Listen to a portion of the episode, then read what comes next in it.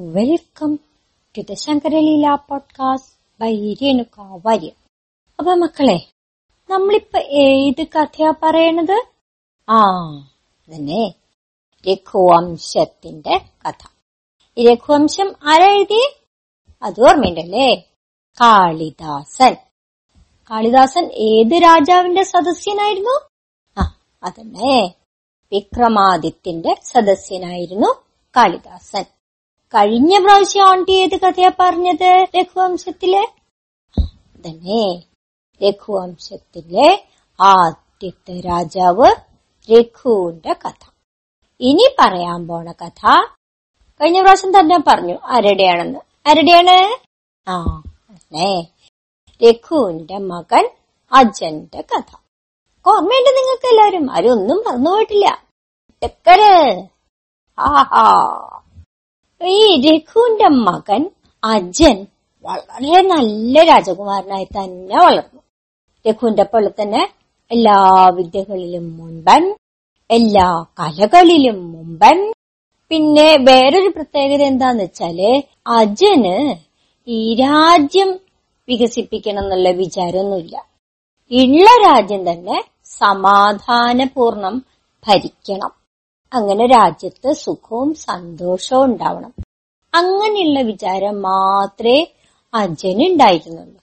അങ്ങനെ ഒരു രാജകുമാരനായിട്ട് വളർന്നു അജൻ ആൺകുട്ടികളായാലും പെൺകുട്ടികളായും വളർന്നു കഴിഞ്ഞാ അച്ഛനും അമ്മയൊക്കെ എന്താ വിചാരിക്കുക എന്താ മോളെ? എന്താ പറഞ്ഞേ? ആ പറഞ്ഞ സത്യ. ചിരിക്കൊന്നും വേണ്ട. മക്കളുടെ കല്യാണം നടത്തണം. എന്നെന്നെയാണ് അച്ഛനും അമ്മയും വിചാരിക്കുക കുട്ടികളുടെ. അത് തന്നെയാണ് രഘുവും ചെയ്തത്. അച്ഛൻ ബൽദായി വന്നപ്പോ വിചാരിച്ചു ഇനി അച്ഛന്റെ വിവാഹം നടത്തണം. അതെങ്ങനെയാ പണ്ട് കാലത്ത് എന്നറിയോ വിവാഹമൊക്കെ നടത്തുക വണ്ടി പറഞ്ഞിട്ടുണ്ട് ഇതിനു മുമ്പ്. എങ്ങനെയാ? മോൻ പറയൂ എങ്ങനെയാന്നാ പറഞ്ഞേ? ആ അതന്നെ. സ്വയംവരം നടത്തും. എങ്ങനെ? രാജകുമാരിമാരുടെ സ്വയംവരം നിശ്ചയിച്ചിട്ടുണ്ട് എന്നുള്ള വിവരം എല്ലാ രാജ്യത്തും അറിയിച്ചിട്ടുണ്ടാവും. അപ്പൊ അവിടുന്നുള്ള രാജകുമാരന്മാരും രാജാക്കന്മാരും ഒക്കെ ചെല്ലും സ്വയംവരത്തിന്. അവിടെ വെച്ചിട്ട് ആ രാജകുമാരി ഇഷ്ടമുള്ള രാജകുമാരന്റെയോ രാജാവിന്റെയോ കഴുത്തിൽ എന്ത് ചെയ്യും? ആ മാലയിടും. അങ്ങനെ മാലയിട്ട് കഴിഞ്ഞാൽ പിന്നെ അവരുടെ വിവാഹം നടത്തിക്കൊടുക്കും. അതാണ് സ്വയംവരം. അജൻ ഒരു സ്വയംവരത്തിന് പോയി. അതേതാന്നറിയോ? ആ രാജകുമാരിയുടെ പേര് ഇന്ദുമതി എന്നായിരുന്നു. ഇന്ദുമതിയുടെ സ്വയംവരത്തിനാണ് അച്ഛൻ പോയത്. എല്ലാവരും സദസ്സിലിരിക്കുന്നുണ്ട്. അജനും സ്വയംവര രാജകുമാരന്മാരുടെ കൂട്ടത്തിൽ ഇങ്ങനെ ഇരുന്നു. രാജകുമാരി ഇന്ദുമതി വന്നു. അതിസുന്ദരിയാണ് രാജകുമാരി ഇന്ദുമതി. ഇന്ദുമതി എന്ന് പറഞ്ഞ എന്താ അർത്ഥം എന്നറിയോ ഇന്ദു എന്ന് പറഞ്ഞ ചന്ദ്രൻ. അപ്പൊ ഇന്ദുമതി എന്ന് പറഞ്ഞ ചന്ദ്രബിംബം. ശരിക്കും ഒരു പൂർണ ചന്ദ്രൻ ഉദിച്ചു വന്ന പോലെയാണ് ഇന്ദുമതി. രാജാക്കന്മാരെല്ലാവരും അങ്ങനെ കണ്ണടക്കാണ്ട് നോക്കിയിരിക്കുകയാണ് കേട്ടോ ഇന്ദുമതിയെ. ഓരോ രാജകുമാരന്റെയും രാജാവിന്റെയും അടുത്ത് ചെല്ലുമ്പോഴും രാജകുമാരിയുടെ കൂട്ടുകാരി ആ രാജകുമാരന്റെയോ അല്ലെങ്കിൽ രാജാവിന്റെയോ ഗുണഗണകങ്ങൾ ഇങ്ങനെ പറയും. താ നോക്കൂ ഇത് ഇന്ന രാജ്യത്തെ രാജാവാണ്. വളരെ നല്ല യോദ്ധാവാണ്. ഒരുപാട് രാജ്യങ്ങളിലൊക്കെ കീഴടക്കിയിട്ടുണ്ട്. കണ്ടോ കണ്ടോ കണ്ടോ അദ്ദേഹത്തിന്റെ സൗന്ദര്യം കണ്ടോ? അപ്പൊ എന്തുപതി നോക്കും? ഇഷ്ടപ്പെട്ടില്ലെങ്കിൽ അവിടുന്ന് പോവും. അടുത്ത രാജാവിന്റെ അടുത്ത് ചെല്ലും ഇതേപോലെ തന്നെ ആയിരിക്കുന്ന ആളുടെ ഗുണഗണങ്ങൾ ഇങ്ങനെ തോഴി പറയും. ഇഷ്ടപ്പെട്ടില്ലെങ്കിൽ അവിടുന്ന് പോവും. ഇങ്ങനെ ഇന്ദുമതി ഓരോരോ രാജകുമാരന്റെ അടുത്തേക്കും പോയി. കാളിദാസൻ വർണിക്കുന്നുണ്ട് ആ പോക്കിനെ. എങ്ങനെയാണെന്നറിയോ കാളിദാസൻ വർണിക്കണേ? ഇന്ദുമതി ഓരോ ആളുടെ അടുത്ത് ചെല്ലുന്നതും ഇഷ്ടപ്പെടാതെ അവരെ മറികടന്ന് പോകുന്നതിനെയും പറ്റി കാളിദാസൻ പറയണതേ ഇരുട്ടത്ത് ഒരു വിളക്ക് രാജാവിന്റെ അടുത്ത് കാണിക്കുമ്പോ ആ രാജാവിന്റെ മുഖം വളരെയധികം പ്രകാശപൂർണം പക്ഷേ ആ വിളക്ക് അവിടുന്ന് മാറ്റിക്കഴിഞ്ഞാലോ രാജാവിന്റെ മുഖം പിന്നെയും ഇരുട്ടിലാവും. അതുപോലെയായിരുന്നു ഇന്ദുമതി വരുമ്പോ. ഇന്ദുമതി അടുത്തെത്തുമ്പോ ഇരിക്കുന്ന രാജകുമാരനോ രാജാവോ ആരായാലും അവരുടെ മുഖമൊക്കെ ഭയങ്കര തെളിഞ്ഞ മുഖമായിരിക്കും. എന്നെ തന്നെ സ്വയംവരമാലയിടും. എന്നെ തന്നെ കല്യാണം കഴിക്കും. എന്നൊക്കെ വിചാരിച്ച് പ്രകാശിച്ചിട്ടാവും ആ രാജാകുമാരനോ രാജാവോ ഇരിക്കണ്ടാവുക. പക്ഷേ ഇന്ദുമതി അവരെ കടന്നു പോയാലോ അവരുടെ മുഖം ഊരിട്ട് നിറഞ്ഞതാവും. വെള്ളക്ക് കെട്ട പോലെ. ഓരോ രാജകുമാരന്മാരുടെ അടുത്തേക്ക് അടുത്തേക്കൂടെ നടന്ന് നടന്ന് ഇന്ദുമതി ആരുടെ അടുത്തെത്തിയത് അത് പറയാൻ പറ്റും അല്ലെ? ആരുടെയാണ്? ആ അജന്റെ അടുത്തെത്തി. അജന്റെ അടുത്തെത്തിയപ്പോഴും കൂട്ടുകാരി സുനന്ദ അജന്റെ ഗുണഗണങ്ങൾ ഇങ്ങനെ പറഞ്ഞു. പ്രസിദ്ധമായ ഒരു വംശത്തിലെ രാജകുമാരനാണ് അദ്ദേഹത്തിന്റെ മുത്തച്ഛൻ. ആരാ അജന്റെ മുത്തച്ഛൻ? ഓൾ പറയൂ. ആ അതന്നെ. ദിലീപൻ. അജന്റെ അച്ഛൻ രഘു. രഘുവിന്റെ അച്ഛൻ ദിലീപൻ. അപ്പോ അജന്റെ മുത്തച്ഛൻ ദിലീപൻ. ഈ അദ്ദേഹത്തിന്റെ മുത്തച്ഛൻ ദിലീപൻ. നൂറ് അശ്വമേധം നടത്തിയിട്ടുണ്ട്. അതുപോലെ ദിലീപന്റെ മകൻ അജന്റെ അച്ഛൻ രഘുവും വളരെ നല്ലൊരു രാജാവാണ്. അദ്ദേഹം ഒരുപാട് രാജ്യങ്ങളെ കീഴടക്കിയിട്ടുണ്ട്. ഈ അച്ഛനും അതെ വളരെ വലിയൊരു യോദ്ധാവാണ്. പിന്നെ കലകളിലും ശാസ്ത്രത്തിലും ഒക്കെ വളരെ മുമ്പനാണ് എന്നൊക്കെ പറഞ്ഞു കഴിഞ്ഞപ്പോഴേ ഇന്ദുമതി എന്താ ചെയ്തേ? ആ ഇന്ദുമതി അജന്റെ കഴുത്തിൽ സ്വയംവരമാല ഇട്ടു. അപ്പൊ പിന്നെന്താ? അജന്റെയും ഇന്ദുമതിയുടെയും സ്വയംവരം നടത്തി. സ്വയംവരമൊക്കെ എല്ലാവരും നന്നായിട്ട് കൂടിയിട്ടോ? പക്ഷേ മറ്റു രാജാക്കന്മാരൊക്കെ ഇല്ലേ സ്വയംവരത്തിന് വന്ന മറ്റു രാജാക്കന്മാര്? ഇന്ദുമതി അജനെ വിവാഹം കഴിച്ചത് ഒട്ടും ഇഷ്ടപ്പെട്ടിട്ടില്ല. കാരണം എന്താ? ഇന്ദുമതി അത്ര സുന്ദരിയാണ്. എല്ലാവരും വിചാരിച്ചിരുന്നത് ഇന്ദുമതിയെ ഞങ്ങൾക്ക് കിട്ടണം ഞങ്ങൾക്ക് കിട്ടണം എന്നൊക്കെയാണേ.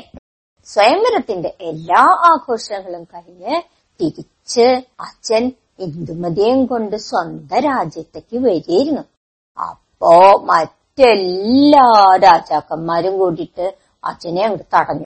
ആ ആ നിക്ക് നിക്ക് നിക്ക്. പോണ്ട. നിന്നെ ഈ ഇന്ദുമതി കല്യാണം കഴിച്ചു എന്ന് വെച്ചിട്ട് അത്രയ്ക്ക് അഹങ്കരിക്കൊന്നും വേണ്ട. നിനക്ക് ചോണയുണ്ടെങ്കിൽ ഞങ്ങളെ കീഴടക്ക്. എന്നിട്ട് വേണമെങ്കിൽ ഇന്ദുമതിയെ കൊണ്ടുപോക്കും. അല്ലെങ്കിൽ നിന്നെ ഞങ്ങൾ യുദ്ധം ചെയ്ത് കൊല്ലും. കാണട്ടെ ഞങ്ങൾ ആർക്കാ സാമർഥ്യം? അപ്പൊ പിന്നെ ഒരാൾ വെല്ലുവിളിച്ചു കഴിഞ്ഞാ പിന്നെന്താ ചെയ്യുക സ്വയംവരം കഴിഞ്ഞ് വരികയെന്നൊന്നും അപ്പ ആലോചിക്കില്ല ആരും. അതുകൊണ്ട് തന്നെ അജൻ മറ്റു രാജാക്കന്മാരോട് യുദ്ധം ചെയ്യാൻ തുടങ്ങി. യുദ്ധം ചെയ്ത അവസാനം എന്തായി? ഈ അജൻ ഒറ്റയ്ക്ക് തന്നെ മറ്റ് എല്ലാ രാജാക്കന്മാരെയും തോൽപ്പിച്ചു. തോൽപ്പിച്ച് ഇന്ദുമതിയെയും കൊണ്ട് സ്വന്തം രാജ്യത്തേക്ക് പോയി. എന്നിട്ട് സ്വന്തം അച്ഛൻ ആരാണ്? ആ രഘു. രഘുവിനെ നമസ്കരിച്ചു. രഘുവിനും വളരെ സന്തോഷായി. ഹായ്. എന്റെ മകൻ ബഹുമിടുക്കനാണ്. ഇത്രയധികം രാജാക്കന്മാരെ ഒരുമിച്ച് എതിർക്കാൻ വന്നിട്ടും യാതൊരു ബുദ്ധിമുട്ടും കൂടാണ്ട് കീഴ്പ്പെടുത്തിയില്ലേ അവരെയൊക്കെ? Hi hi hi hi. എന്താ വിടുക ഇനി ഞാൻ അല്ല രാജ്യം ഭരിക്കേണ്ടത്. ഇവനാണ് രാജ്യം ഭരിക്കേണ്ടത്. എന്ന് മനസ്സിൽ വിചാരിച്ച് രഘു അച്ഛനെ രാജാവായിട്ട് വാഴിച്ചു. എന്നിട്ട് സാധാരണ രാജാക്കന്മാരൊക്കെ ചെയ്യാറുള്ളത് പോലെ രഘുവും എങ്ങോട്ട് പോയി? ആ തന്നെ കാട്ടിലേക്ക് തപസ് ചെയ്യാൻ പോയി. അങ്ങനെ അച്ഛൻ രാജാവായി. വളരെ നല്ല രാജാവായിരുന്നു. നേരത്തെ പറഞ്ഞില്ലേ? അജന്റെ സ്വഭാവം എന്തായിരുന്നു? ആ സമാധാനപ്രിയനായിരുന്നു. അതുകൊണ്ട് തന്നെ അജൻ യുദ്ധം ചെയ്ത് മറ്റു രാജ്യങ്ങളൊന്നും കീഴടക്കാൻ പോയില്ല. ഉള്ള രാജ്യം വളരെ സുഖകരമായും വളരെ സമർത്ഥമായും നീതിപൂർവകമായും ഒക്കെ ഭരിച്ചു. ഇന്ദുമതിയോടും അത് അജന് വളരെയധികം ഇഷ്ടായിരുന്നു. തന്നെ അവർ രണ്ടുപേരും വളരെ സുഖമായിട്ട് തന്നെ കൊട്ടാരത്തിൽ താമസിച്ചു. അങ്ങനെ ഇരിക്കുമ്പോ ഇന്ദുമതിക്ക് ഒരു മകൻ ജനിച്ചു. ആരാണ് അജനും ഇന്ദുമതിക്കും കൂടി ജനിച്ച മകൻ എന്നറിയോ നിങ്ങൾക്ക്? അറിയില്ല അല്ലേ? പറഞ്ഞുതരാട്ടോ. അച്ഛനും ഇന്ദുമതിക്കും കൂടി ജനിച്ച മകനാണ് ദശരഥൻ. അങ്ങനെ സന്തോഷായിട്ട് അവർ താമസിക്കുകയായിരുന്നു. ഇന്ദുമതിയും അജനും കൂടി കൊട്ടാരത്തിലെ തോട്ടത്തിലിരിക്കുകയായിരുന്നു. തോട്ടത്തിലിരിക്കുന്ന സമയത്ത് നാരദ മഹർഷി ആകാശത്തെ കൂടെ ആ വഴിയേ വന്നു.